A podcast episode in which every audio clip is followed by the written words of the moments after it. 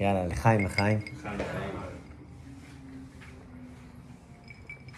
היום, תראו מה זה פרק ד'. למדנו עד עכשיו את ההקדמה, אה, שלושה פרקים, והאדמו"ר הזקן ככה נכנס אה, פנימה, ל- מתחיל להיכנס פנימה למערכת ההפעלה. מערכת העצבים של הנפש. ב... אנחנו עכשיו בפרקים שמתעסקים בנפש האלוקית. זה משהו ששייך למעלה, זה משהו מאוד מאוד גבוה. ותראו מה זה, פרק ד', מתעסק דווקא עכשיו, לכאורה, אם אני מבין נכון, דווקא בכלים החיצוניים. כאילו, אם התחלנו, אם התחלנו להיכנס פנימה ולנסות להבין מה מתחולל בתוכי, עכשיו האדמו"ר הזקן אומר, תשמעו טוב, הבשורה האמיתית דווקא נמצאת בכלים החיצוניים שלי. כי בואו בוא רגע נניח את זה על השולחן. אנחנו לא בדיוק אה, ילדים, אה, אני יודע מה, ילדים בגיל אה, ארבע או חמש, שאנחנו עדיין פלסטלינה, שיכולה ככה, היא מתעצבת. אנחנו פחות או יותר מעוצבים. אנחנו פחות או יותר כל אחד עם הקידבק שלו. ולהיכנס פנימה, עמוק פנימה, ולעשות שינויים, זה יהיה דבר אה, לא פשוט, אם בכלל אפשרי. והאדמו"ר הזקן דווקא עכשיו נותן לנו, אני חושב בפרק הזה, אני ראיתי איזה רב שמפרש את הפרק הזה, והוא אומר, יש דווקא מאיפה להתחיל. דווקא, בואו רגע נצא החוצה, אבל זה לא כדי לצאת החוצה, אלא כדי להיכנס פנימה ממקום אחר. מכלים שדווקא קרובים אליי יותר. מכלים שאנחנו משתמשים בהם כל היום. ודווקא שמה נמצאת אה, הבשורה הגדולה. פרק ד' ועוד, יש לכל נפש אלוקית שלושה לבושים, שהם מחשבה, דיבור ומעשה, של תרי"ג מצוות התורה. שכשאדם מקיים, תכף אני אסביר, מקיים במעשה כל מצוות מעשיות, ובדיבור הוא עוסק בפירוש כל תרי"ג מצוות והלכותיהן, ובמחשבה הוא משיג כל מה שאפשר, כל מה שאפשר להשיג בפרדס התורה, הרי כללות תרי"ג איברי נפשו מלובשים בתרי"ג מצוות התורה. ובפרטות, בחינת חב"ד שבנפשו, מלובשות בהשגת התורה שהוא משיג בפרדס כפי יכולת השגתו ושורש נפשו למעלה. אדמו"ר זקן עכשיו מתעסק, קוראים לזה בקבלה לבושים. שיר, ביקשו אה, בלי מזגן כיכר. האדמו"ר הזקן מתעסק עכשיו בלבושים. מה זה לבושים? על פניו.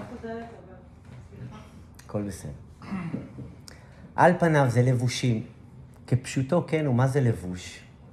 זה איך אני מתלבשת, איך אני מתלבש.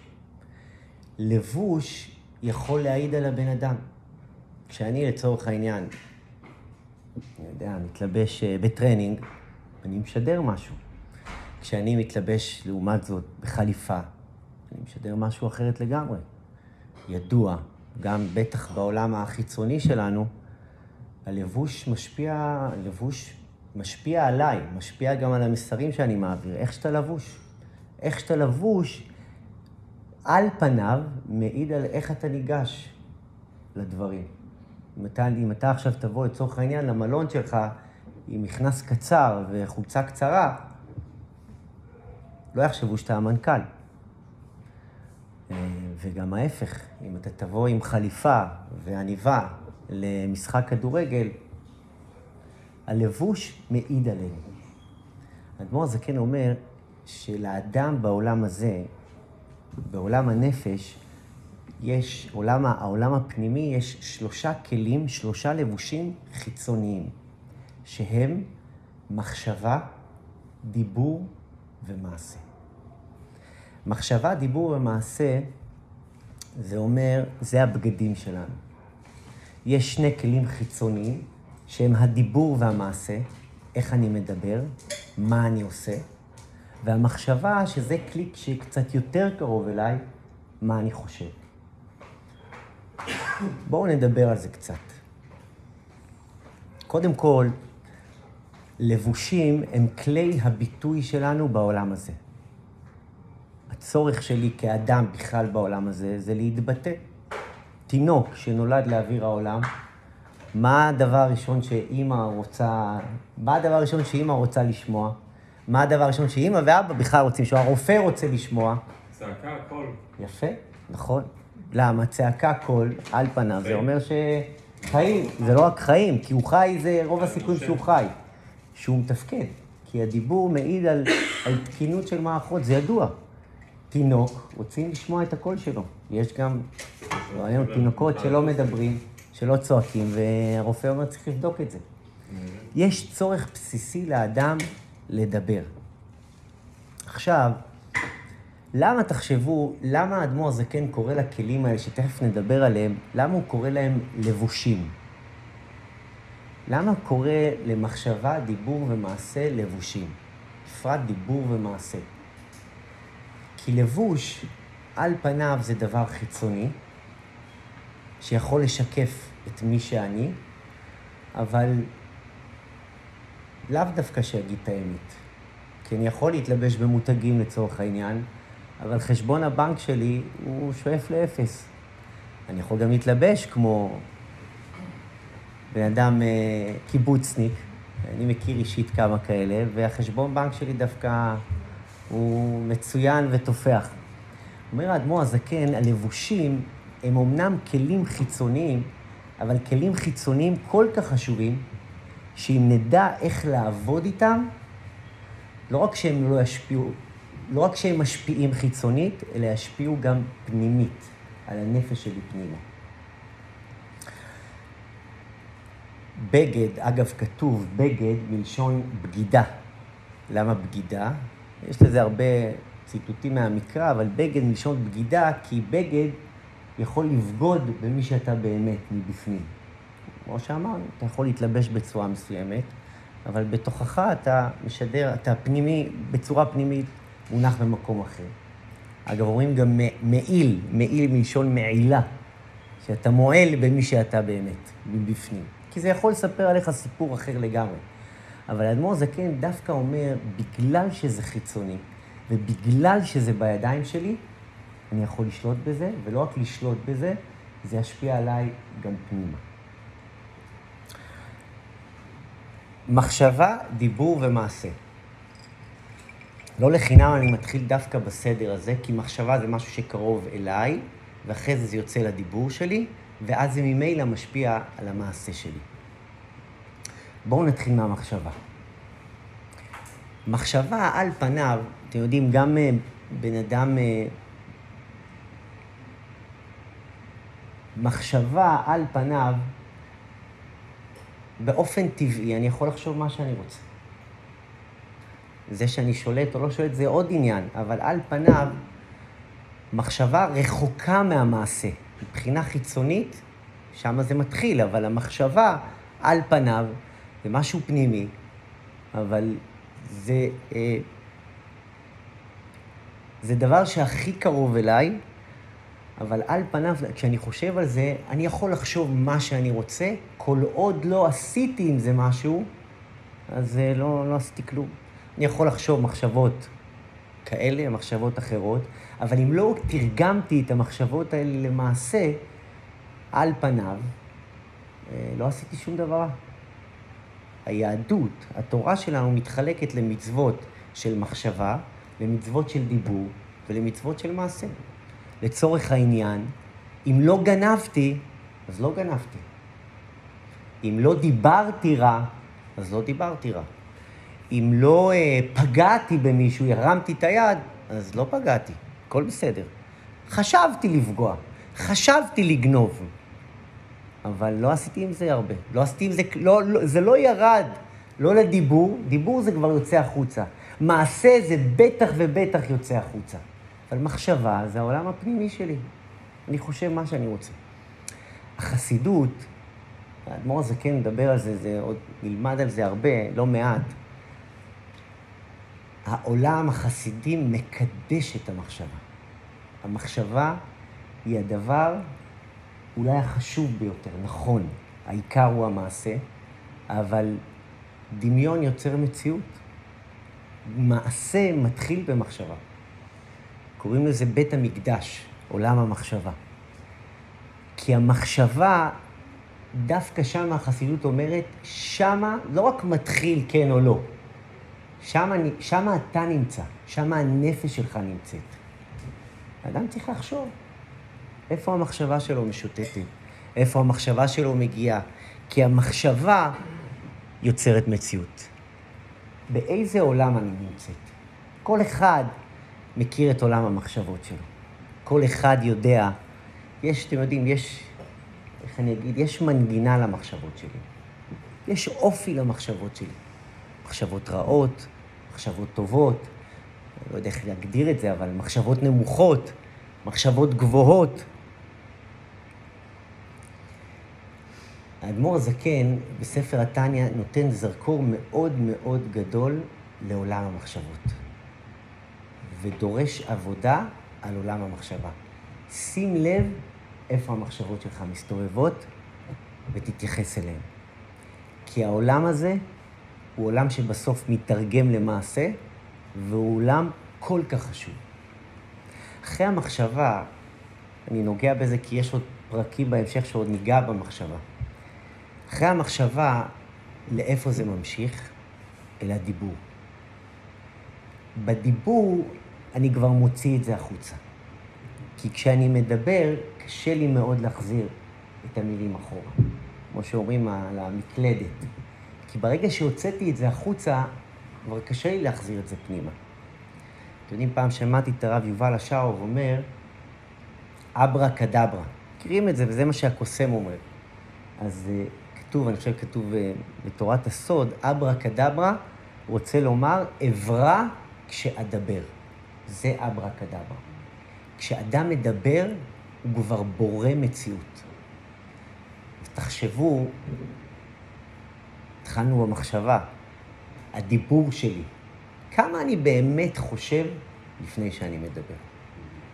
כמה אני באמת מקדיש מחשבה לדיבור שלי? אתם מכירים את הסלנג הזה? איזה דיבור נגוע יש לך? איזה דיבור? דיבור זה גם אופי. יש לנו אופי. הדיבור זה עוד לבוש שלי. הדיבור נותן לי, נותן לי בגדים. איך אתה מדבר? אתם יודעים, אני כשחשבתי על זה וקצת התבוננתי בזה, באמת שאלתי את עצמי איזה סוג של דיבור יש לי. כי דיבור באמת יוצר מציאות. אתה יכול להגיד את אותו מסר בטון כזה, ואת אותו מסר בטון כזה, וזו מציאות שונה לחלוטין. זה הדיבור. בראשית ברא אלוקים את השמיים ואת הארץ, ברא בעשרה מאמרות. בדיבור נברא העולם, במאמר.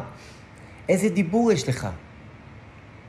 אחרי הדיבור יש את המעשה.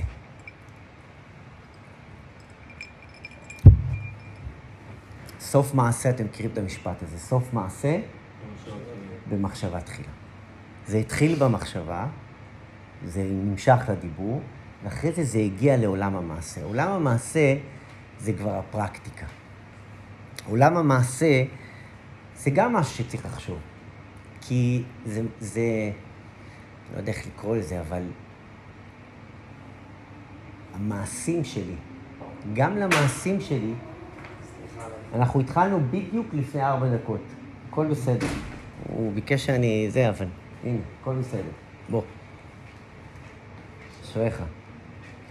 מתאמץ בגלל אשתו, ומכבד את אשתו, וזה הרבה יותר חשוב. אנחנו לומדים, אתה מקיים. כל הכבוד. אנחנו... נכון, נכון, נכון. זה, זה אנטומיה. אנחנו מדברים עכשיו על לבושים, הלבוש שלנו. הלבוש שלנו זה אומנם דבר חיצוני, אבל הדבר החיצוני הזה, אם, אם, אם ניתן לו מספיק משקל, אז הוא השפיע גם על, ה, על התוכיות שלנו, על הפנימיות שלנו. והיום בפרק ד' אנחנו מתעסקים בלבושים. מה הלבושים שלנו? המחשבה, הדיבור והמעשה.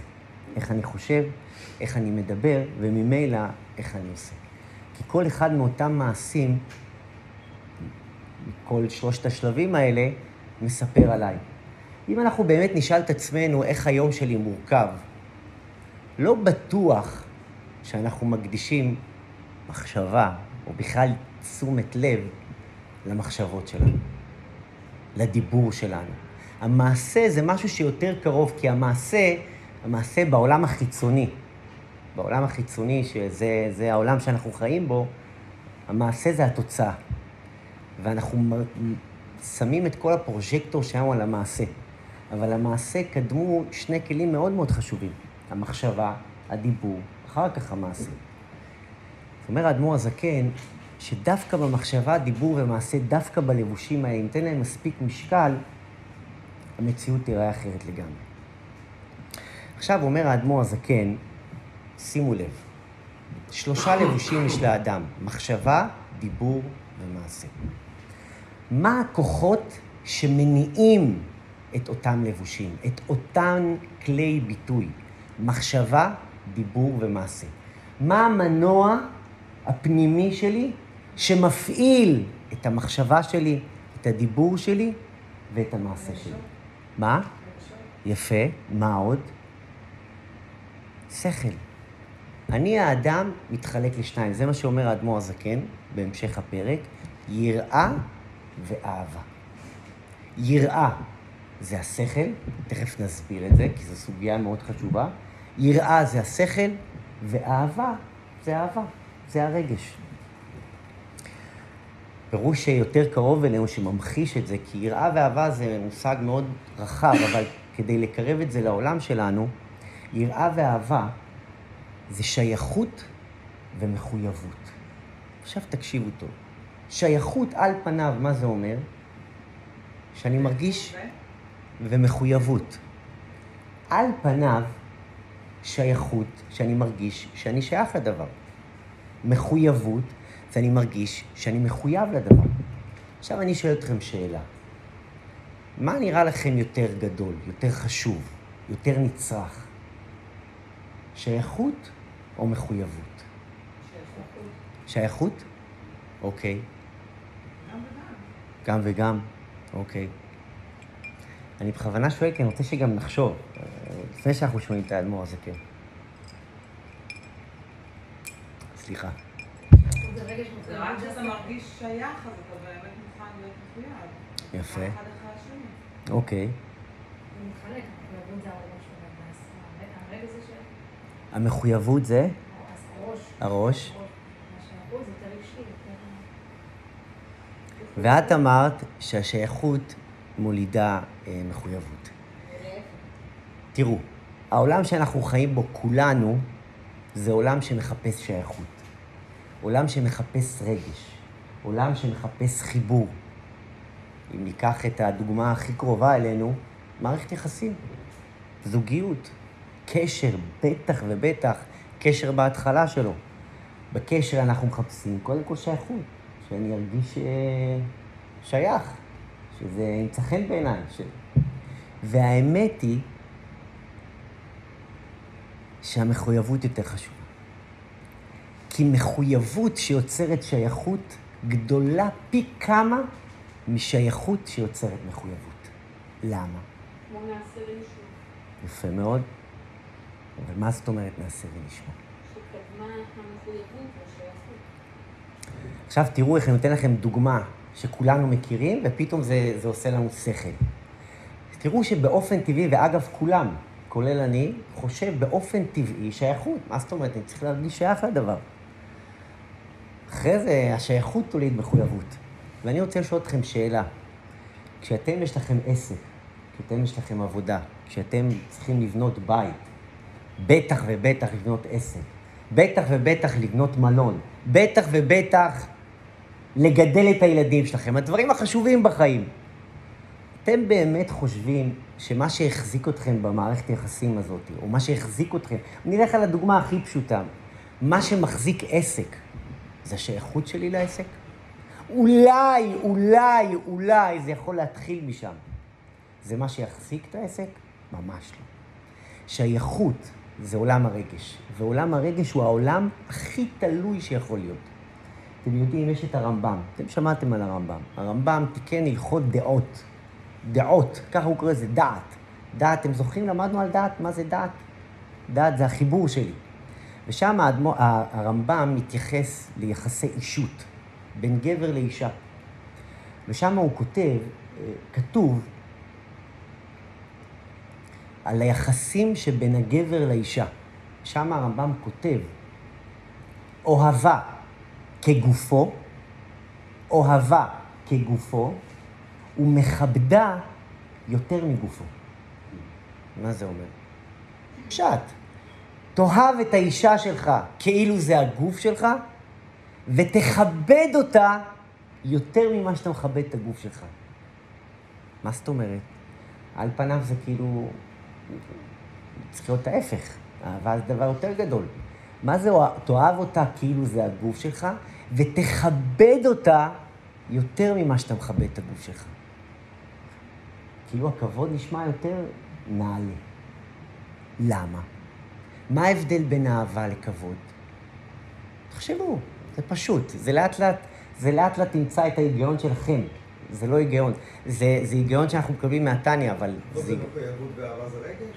מה? כבוד זה מחויבות ואהבה זה רגש? ודאי. כבוד שייך לעולם השכל. כשאני, גדי, מכבד אותך, אני מכבד אותך בזכות מי שאתה, לא בזכות מה שאני מרגיש. כשאני מכבד אותך, כשאני אוהב אותך, אתם יודעים, יש משל, זה שיעור בפני עצמו, אבל רק ניגע כדי להבין עד כמה זה... יש משל חסידי שאומר, משל הדייג קוראים לו, ששני אנשים, זה משל ידוע, אבל זה משל כל כך פשוט, ששני יהודים יושבים במסעדת דגים, ואז אחד הזה, פותחים את התפריט, והמלצר מגיע, כן, מה תרצו לאכול? אז אחד היהודים אומר את הדבר הכי פשוט, מה אתה ממליץ? אז מה המלצר? כשאתה שואל את המלצר, מה אתה ממליץ? אז מה המלצר שואל אותך בחזרה? מה אתה אוהב? מה אתה אוהב? אז הוא אומר לו, אני אוהב uh, סלומון. אז הוא ממליץ לו על סלומון. אז החבר שלו שואל אותו, אם אתה אוהב את הדג, אז למה אתה אוכל אותו? נשמע קצת מוזר. אהבה זה הדבר הכי אינטרסנטי שיש. אהבה, ביסוד שלה, שתדעו לכם, למעט דברים נורא נורא מדויקים, כמו אהבה לילד. אבל כשאני אוהב אותך, זה לא אותך, אלא מה שאת מחזירה לי כתוצאה מהאהבה הזאת. כשאני אוהב את הבת זוג שלי, מתבונן בזה בכנות. ואגב, זה הטבע שלנו. זה לא מעיד על זה, אבל זה, זה, זה רגע לראות כמה אהבה זה דבר... זה דבר שמניע אותנו, אבל זה לא דבר שמחזיק אותנו. אם אני אוהב אותך, אני לא אוהב אותך בכוח מי שאת, אלא בכוח מה שאת מחזירה לי. זה לא אוהב אותך, זה אוהב אותי. זו עובדה פשוטה.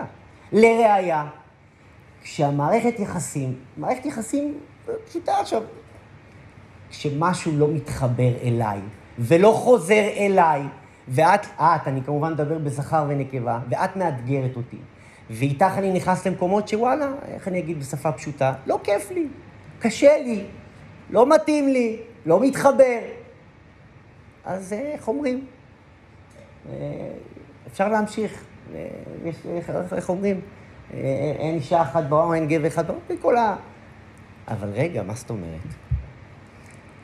כבוד, כבוד, שימו לב כמה זה, הרמב"ם אמר את זה לפני מאות שנים.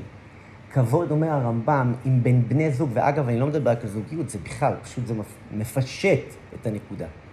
כשאני מכבד את בת הזוג שלי, זה כבר משהו ששייך אליה, לא אליי. שימו לב, בהרבה דברים שאנחנו, לא יודע, בהרבה ברכות שכותבים, או בהרבה דברים ש... תפתחו את גוגל ותראו כל מיני שירי אהבה. כמעט כל שיר אהבה שתיקחו, האדם אוהב את עצמו. למה?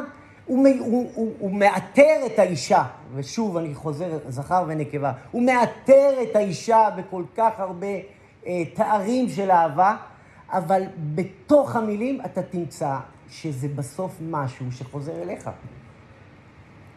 לצורך העניין, אני לא יודע, אתה יכול לאהוב את אשתך שנותנת לך את המרחב, שזה דבר בסדר, זה דבר מקובל, אבל אתה אוהב אותה, או אתה אוהב את מה שהיא נותנת לך. כל דבר, אם תתבוננו בו באמת, זה מדהים. זה, זה, זה, זה משאיר את הדבר עצמו. אהבה, כתוב אהבה מלשון הב לי. זה, זה, זה משהו שאני אני רוצה בחזרה אליי.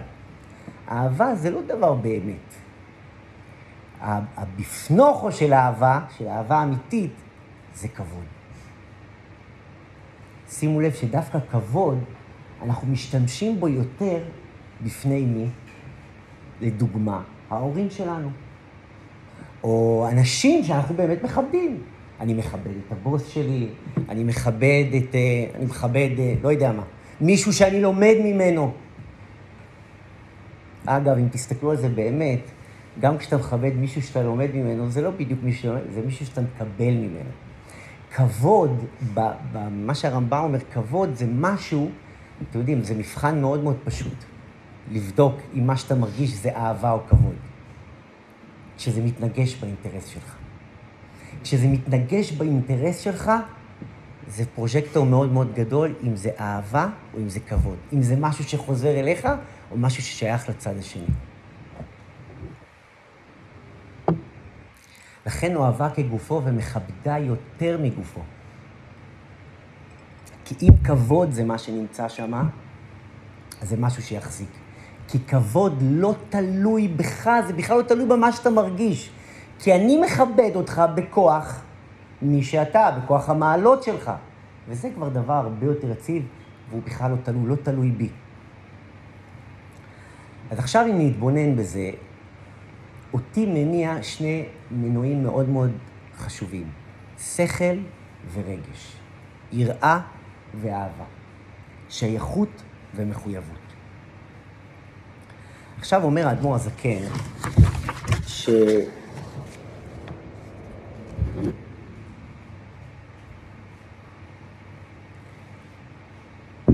כלי התקשורת שלנו, שמתעסקים, כשאני מבין עם מה אני פועל ואיך זה בא לידי ביטוי בלבושים שלי, איך אני משתמש בזה? מה, מה הם כלי התקשורת שלי? כאן אומר האדמו"ר הזקן, אני רוצה לקרוא את לשונו, והמידות שהן יראה ואהבה וענפיהן ותולדות, ותולדותיהן מלובשות בקיום המצוות במעשה ובדיבור, שהוא תלמוד תורה שכנגד כולן. כי האהבה היא שורש כל רמ"ח מצוות עשה, וממנה הן נמשכות, ובלעדה אין להן קיום אמיתי, כי המקיימן באמת הוא האוהב את שם השם וחפץ לדבקה בו באמת. ואי אפשר לדבקה בו באמת, כי אם בקיום רמ"ח פקודין, שהם רמ"ח איברים במלכה, תכף אני אסביר, כביכול, כמו שכתוב במקום אחר, והיראה היא שורש לשסה לא תעשה, כי ירא למרוד במלך מלכי המלכים הקדוש ברוך הוא. אומר האדמו"ר הזקן, כלי התקשורת שלנו הן המצוות.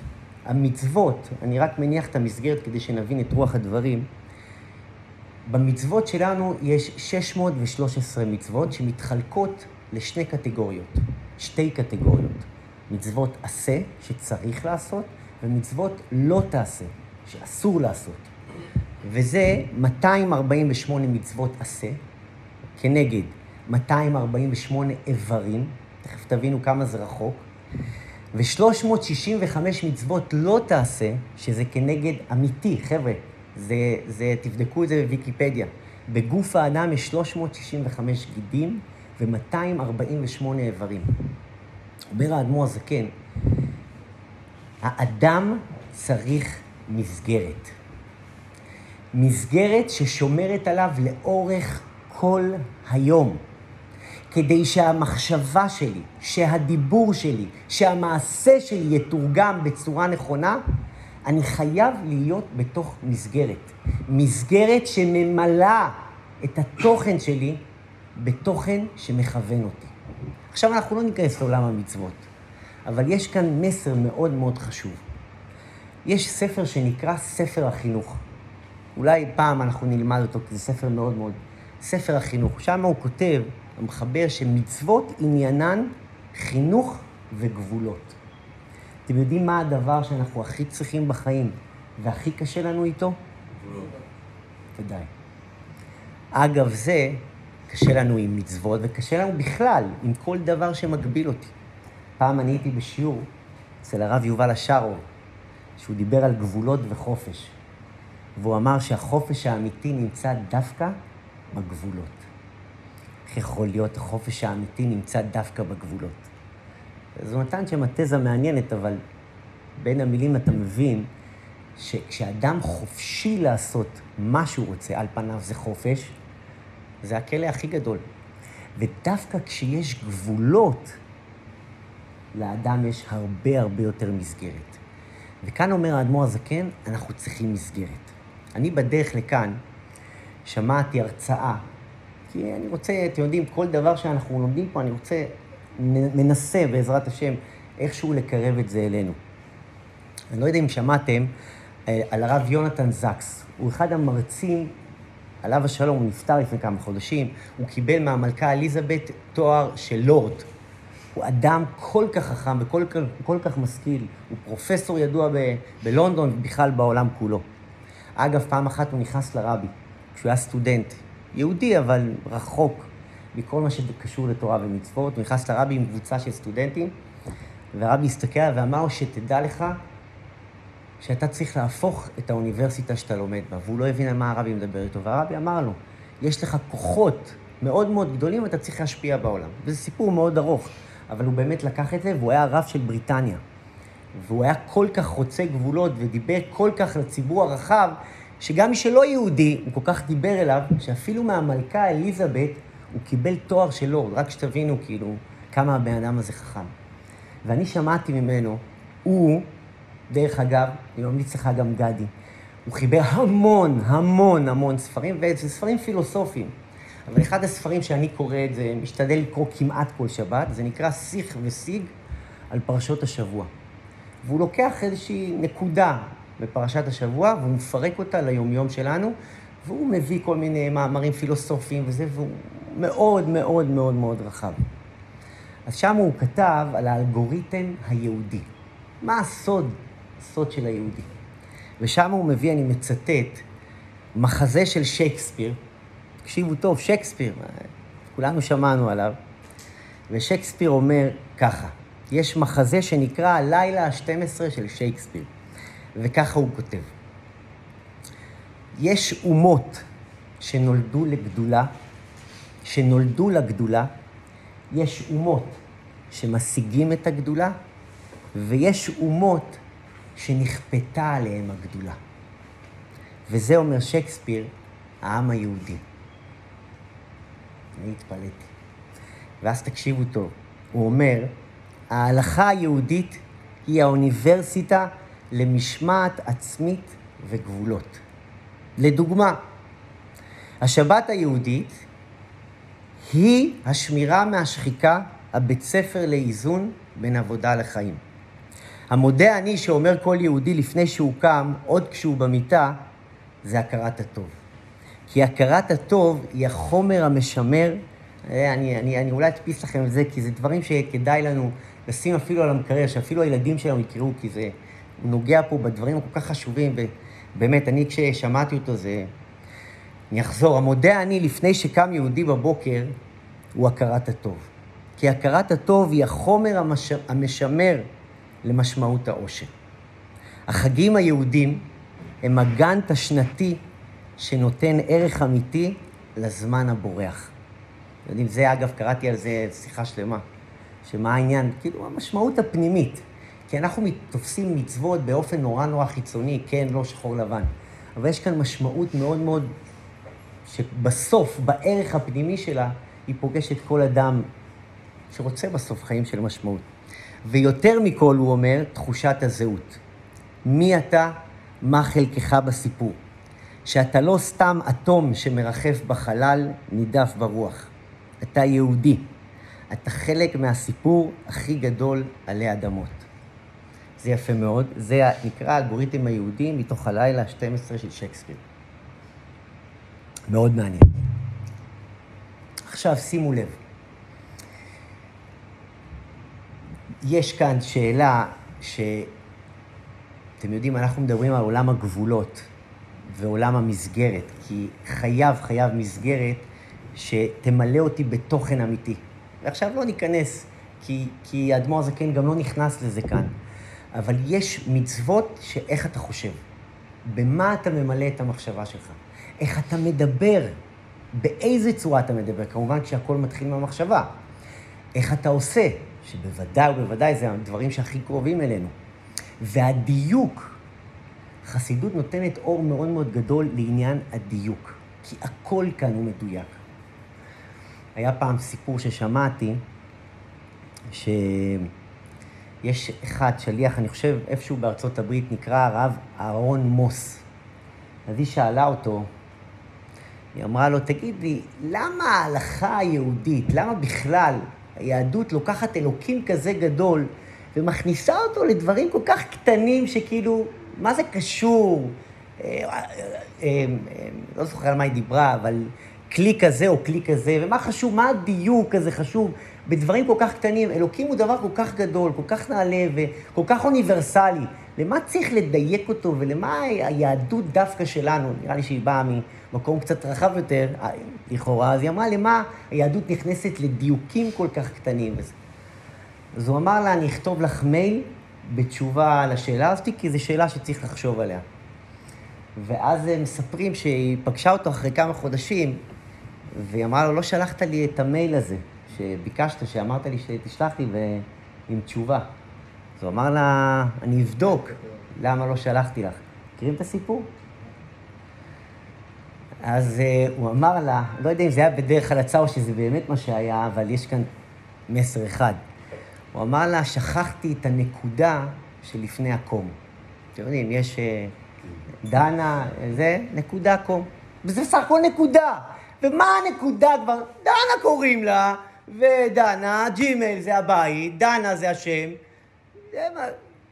אנחנו יודעים, כל אחד יודע במייל שאפילו הקו, כל מילה, אפילו אות, אני לא אומר אות, נקודה. אז הוא אמר, תראי איך נקודה לא שולחת בכלל את המסר, וזה בסך הכל נקודה. אז הדיוק כאן הוא מאוד מאוד חשוב. ועכשיו, חברים, נותן כאן האדמו"ר הזקן את הבשורה הגדולה. את הבשורה שאיתה התחלנו את הכותרת של השיעור, וזו באמת, באמת בשורה גדולה. אם דיברנו על הלבושים, שזה דבר חיצוני על פניו, ואחרי זה דיברנו על כוחות שמניעים אותי. עכשיו אומר האדמו"ר הזקן, הלבושים עושים את האדם.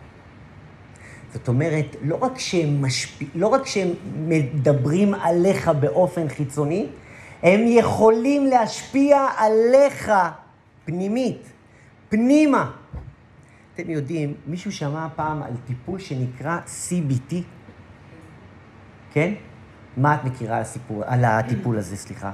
שהוא אמור להתרכז במספר מצומצם של מפגשים שמטפלים בבעיה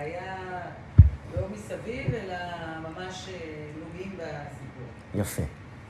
נכון. לחרדות, ל... עכשיו, שימו לב מה אומרת אה, יעל. יעל. יעל אומרת דבר נכון, וזה באמת, אה, זה אחד הדברים, אבל... שמה? חשיבה קוגניטיבית. קוגניטיבית. חשיבה בהתנהגות, עכשיו כן. זה ככה.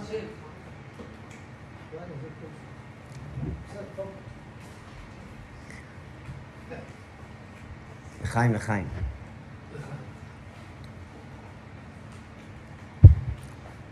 חשיבה משפיעה על ההתנהגות שלנו. מה?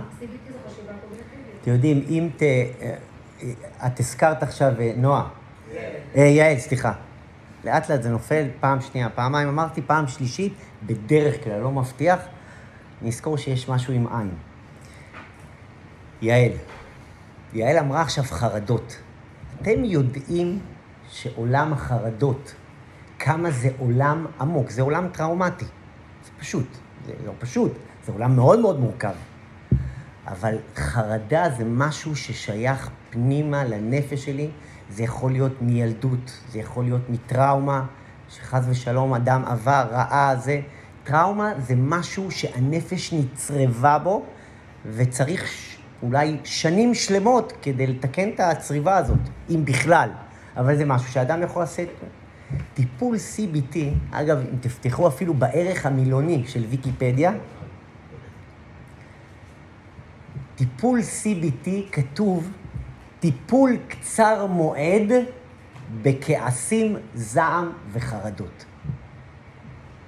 שומע, גדי? זה משהו שאני ואתה אוהבים, טיפול קצר מועד בכעסים, זעם וחרדות.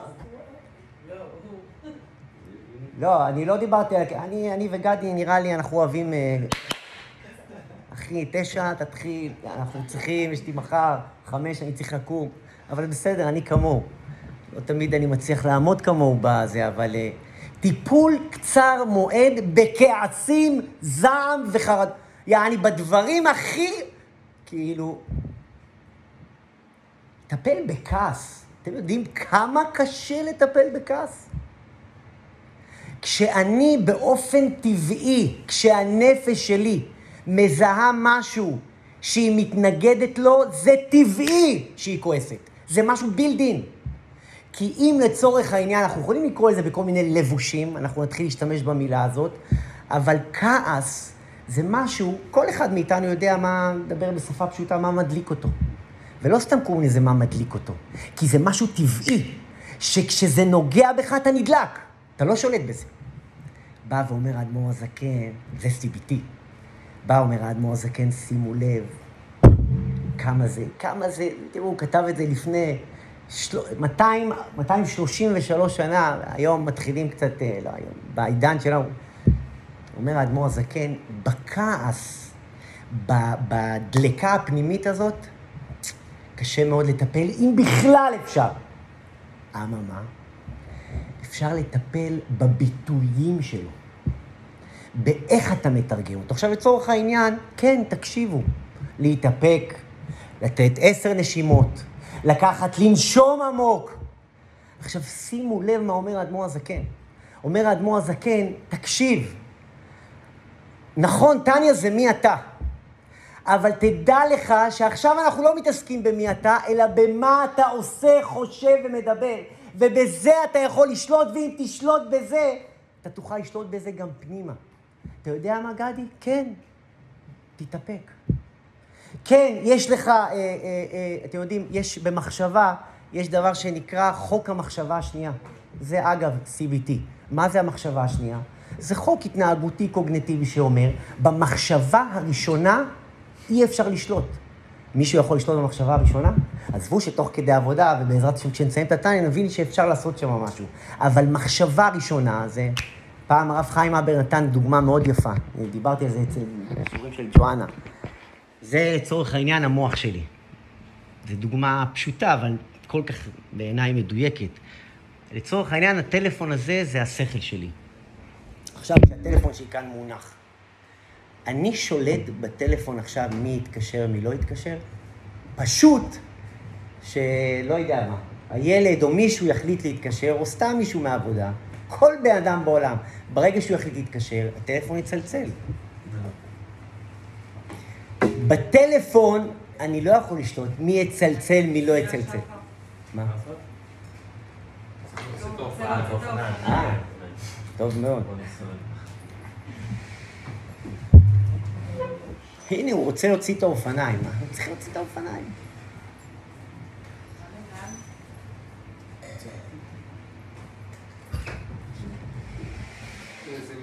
שבי, שבי, שבי. כן. רגע, אפשר טיפה? כן, הוא הביא לי,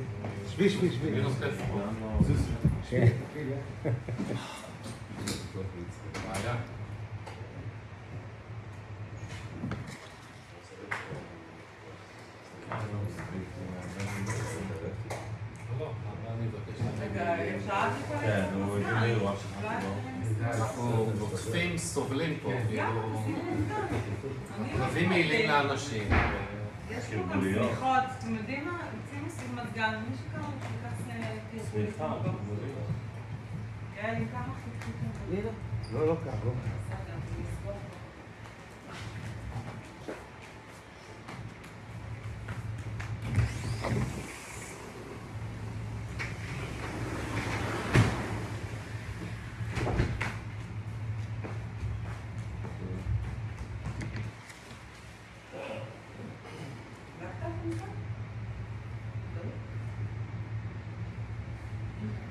אנחנו לקראת סיום.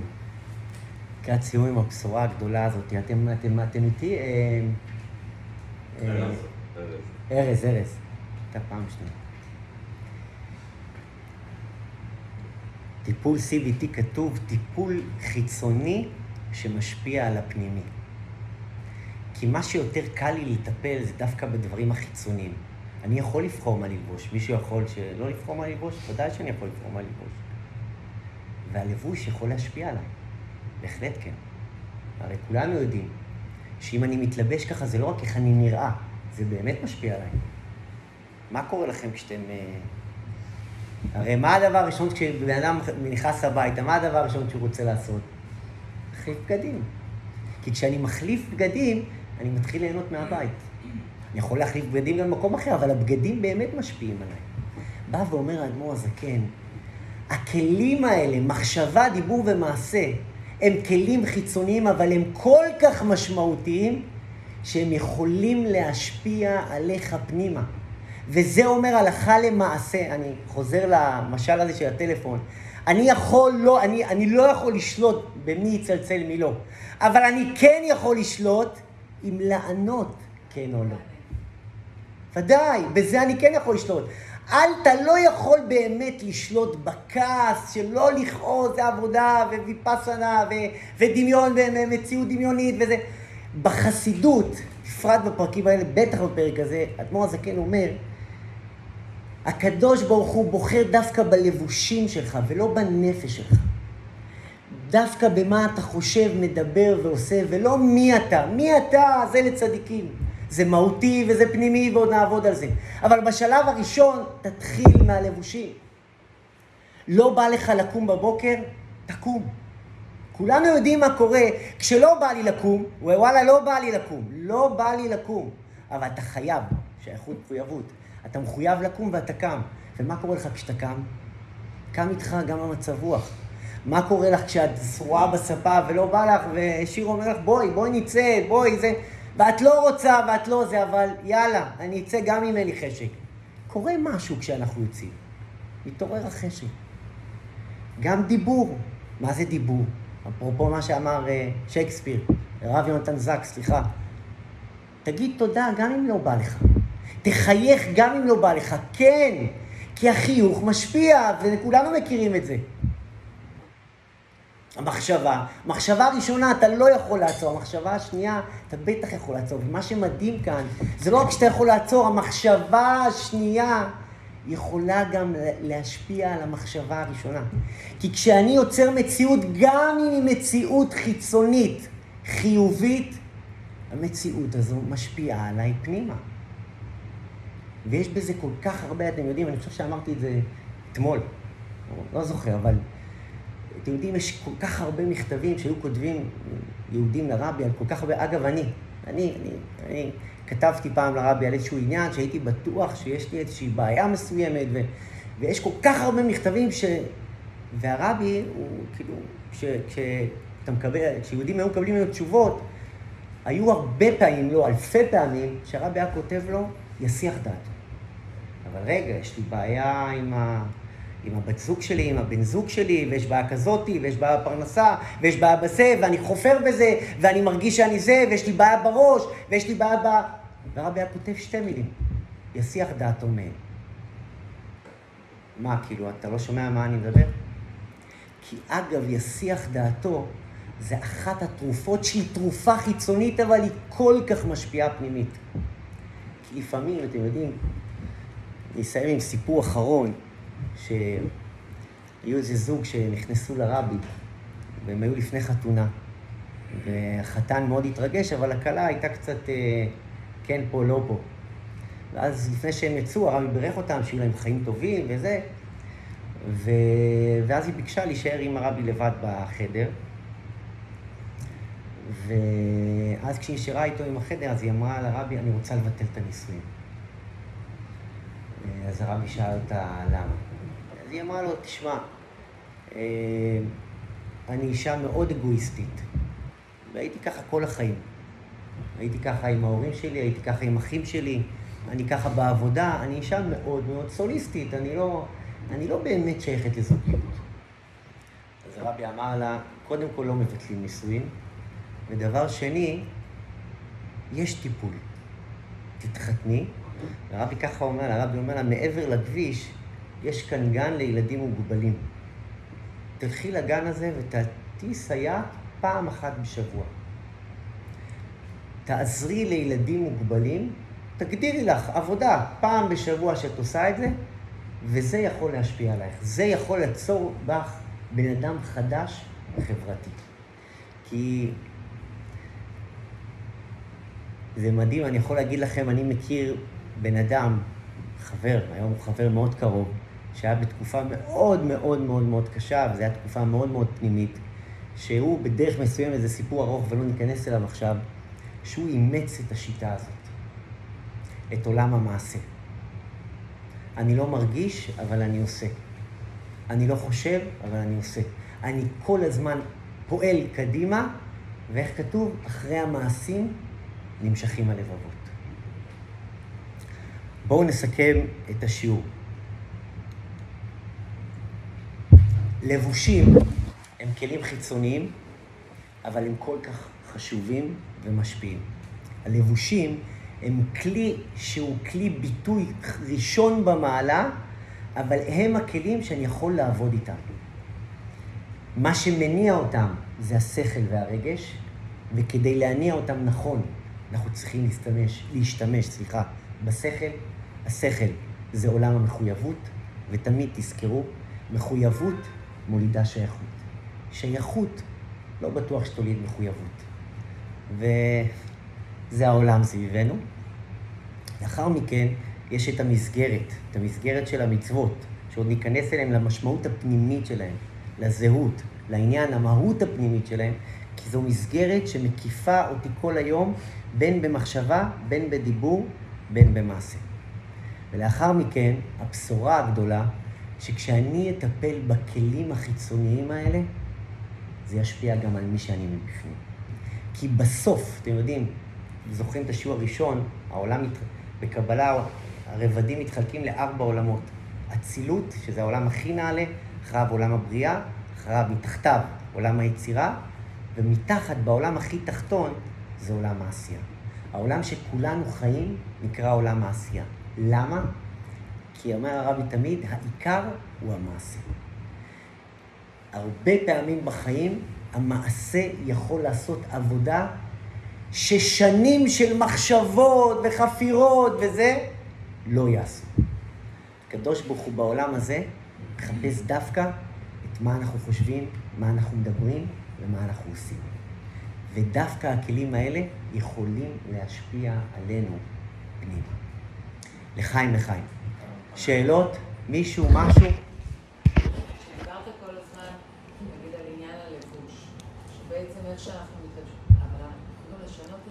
ודאי.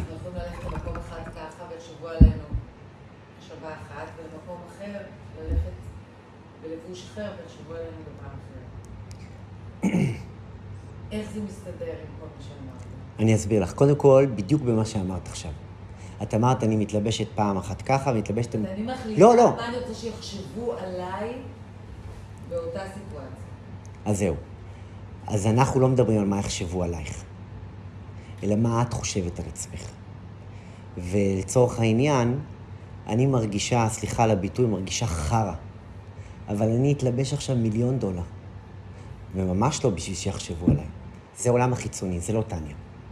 יש מקומות שמתייחסים לזה, אבל... ולהרגיש. הרי תסכימי איתי, יעל, רואה? לקראת סיום זכרתי. את תסכימי איתי, יעל, את תסכימי איתי, יעל, שהיו לך ימים כאלה. שוואלה, לא רצית לצאת, והרגשת על הפנים, אבל מה לעשות, אם זה עבודה מחייבת, או אם החלטת שאני אני יוצאת מהמיטה. וסליחה על הביטוי, דפק תופעה, והרגשת יותר טוב.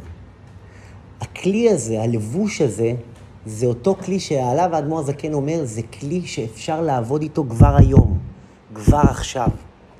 כי להיכנס לתוך העולם הפנימי שלך, מי את, מה הוא, אנחנו נדבר על זה הרבה, אבל כבר בפרק ד' אומר האדמו"ר הזקן, תדעי לך, יעל יכולה להשתנות עכשיו.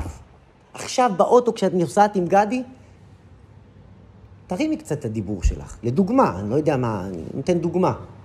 תחליפי מחשבה. המחשבות שלי שוקעות באיזה עולם, תכניסי מחשבה טובה. אבל עזוב, אני מרגישה, אני... ש... תכניסי מחשבה טובה. מחשבה טובה יכולה להזיז את המחשבה הרעה. תתלבשי טוב, גם אם לא בא לך. הלבושים יכולים להשפיע עלייך כבר עכשיו, כבר היום. ועוד יותר מזה, זה האדמו"ר הזקן אומר, זה לא... אין פה קולות. טניה זה, זה תביעה לעבודה. אבל יש כאן בשורה מאוד מאוד גדולה, זה לא רק כי תרגישי טוב, תרגישי טוב עם עצמך, לא. אנחנו לא מחפשים. אין פה מנטרות. יש פה עבודה פנימית, כנה, יסודית. אומר האדמו"ר הזקן, את יכולה להשתנות כבר היום מהלבושים שלך. תתחילי להכניס כמה מחשבות טובות. תתחילי לדבר טוב, גם אם את מרגישה על הפנים, וגם אם את זה, וגם אם את בן אדם, אין, זה אני. אבל אתה יודע מה? אני כועסת על הבן אדם הזה, ואני כל פעם שאני רואה אותו, אין, לא יכולה לשלוט בזה. אז אדמו"ר הזקן אומר, אני לא רוצה שתשלטי בזה. אבל אני רוצה שתנשמי דקה. אבל נשמתי דקה, ואחרי הדקה יצאתי עליו. מצוין, תצאי עליו. הדקה הזאת תמשוך אחריה משהו, זה בדוק, וכולנו מכירים את זה.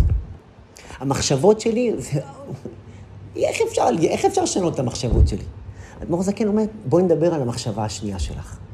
איתה את מתעסקת. ואתם יודעים, אגב, אם תגלו שהקושי הגדול שלי זה במחשבה השנייה.